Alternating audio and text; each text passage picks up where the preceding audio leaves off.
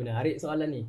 Pandangan yang mengatakan faktor seseorang hidup masalah mental sebab kurang pegangan dari segi agama. Okey. Ha, sebelum kita jawab soalan ni, uh, saya nak anda keluar daripada mentaliti yang melihat bahawa dua ekstrim.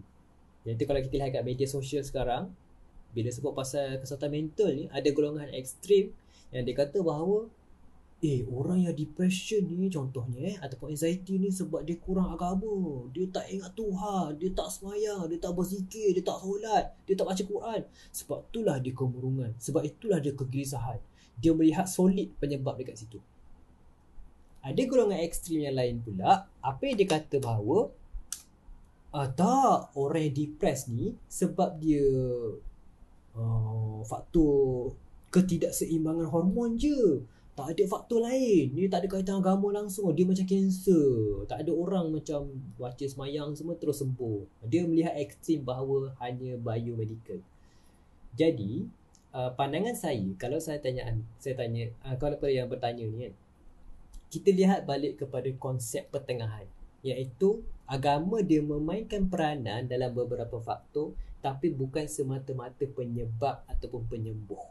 Sebab apa? Sebab bila sebut pasal masalah kesihatan mental seperti contohnya depression, anxiety, bipolar atau apa saja masalah penyakit mental dan rasanya ada keluar sana, kita ada satu konsep dipanggil sebagai formulasi 4P dan biopsychosocial spiritual formulation. Maksudnya apa? Maksudnya bila orang tu ada masalah mental, contohnya dia ada faktor biologi faktor biologi ni maksudnya adalah dia ada hormon yang terganggu ataupun dia mungkin ada history of depression mak ayah ada sejarah dan ada diwarisi genetik tersebut. Atau mungkin kerana apa saja faktor biologi kerana pemakanan tak terjaga menyebabkan dia punya biologi kacau semua dia menyebabkan dia ada gangguan hormon itulah faktor biologi. Dan rawatan diperlukan adalah melalui perubatan biomedical approach. Kemudian biopsycho Psycho pula adalah psikologi iaitu elemen-elemen faktor daripada perspektif psikologi yang menjadikan seseorang itu boleh ada depression. Contohnya, pemikiran yang negatif ataupun personality yang asyik menyalahkan orang sekeliling ataupun mungkin kerana dia pernah ada stres yang melampau ataupun dia pernah ada merasai kehilangan sampai menyebabkan dia rasa grieving tu tak settle atau apa saja yang memberi emosi dia punya psikologi tertekan teruk. So itulah elemen psikologi dan rawatan daripada pendekatan psikologi adalah melalui psikoterapi sebagai contohnya. Dia belajar untuk uh, tidak menyalahkan orang sekeliling, dia belajar untuk take control of the life, dia belajar untuk positifkan diri, dia belajar untuk uh, terima emosi yang tak best semua ni. Ini adalah perspektif psikologi. Kemudian biopsychosocial. Social pula adalah persekitaran environment, cara dibesarkan, dengan kawan-kawan, dengan ibu bapa, macam mana hubungan dia dekat rumah, macam mana cara didikan, macam mana dia punya suasana dengan kawan-kawan toksik ke, bagus ke, supportive ke.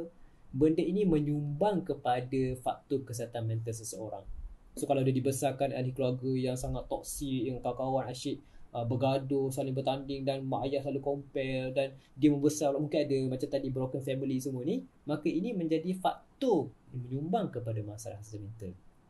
Biopsychosocial spiritual Last but not least Iaitu elemen-elemen bersifat ketuhanan, spiritual, keagamaan dan sebagainya. Ha, Elemen-elemen keagamaan tidak spiritual tidak seperti agama. Spiritual ni lebih luas Cara kita melihat dunia, melihat role kita dekat dunia ni dan sebagainya. Dan agama salah satu daripada spiritual. Maka ada orang kerana kurangnya faktor ini menyebabkan dia jadi tak tentera, dia rasa tak best Dan benda ni mengganggu dia punya hidup dia.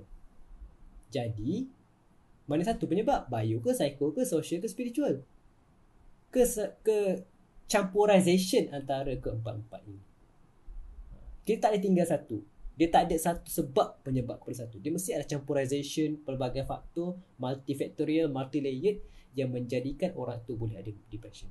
Saya bagi analogi mudah lah. Ibarat macam kita nak makan nasi lemak. Kita pergi kedai, order. Aneh, bagi nasi lemak satu. Nasi lemak ada apa?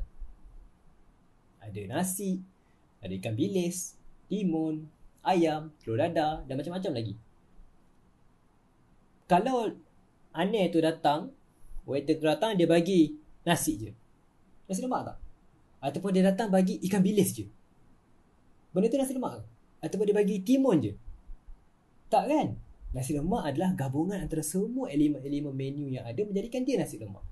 Sesama juga dengan perspektif faktor agama tadi dalam faktor kaitan kesihatan mental, dia bukannya satu-satu penyebab atau penyembuh.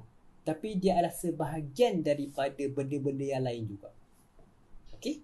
So benda ni sangat complicated. So jangan kita semudah cara untuk melihat macam ekstrim kata macam macam ni lah. Senang cerita apa saja yang kita nampak macam very straight to the point oh depressed ni sebab macam ni ha, dia biasanya salah lah biasanya dia adalah campurization dia kompleks dan setiap dari kita pun mempunyai cabaran yang berbeza. Contohnya ada orang A ada major depressive disorder diagnosis dia. Orang B ada major depressive disorder. Walaupun diagnosis yang sama tapi formulasi yang berbeza. Ada orang mungkin bionya kat arah banyak socialnya tak banyak sangat physical uh, so psikologi macam ni. Ah, yang lelaki kedua ni pula mungkin dia ada faktor biologi tinggi tapi psikologinya rendah sikit social tinggi. Ha, dia berbeza dari segi formulasi so bila formulasi berbeza rawatan pun berbeza recommendation pun berbeza. Sebab kesihatan mental ni dia sangat customize mengikut seseorang. So kita jangan limitkan satu jawapan yang boleh jawab untuk semua. Okay?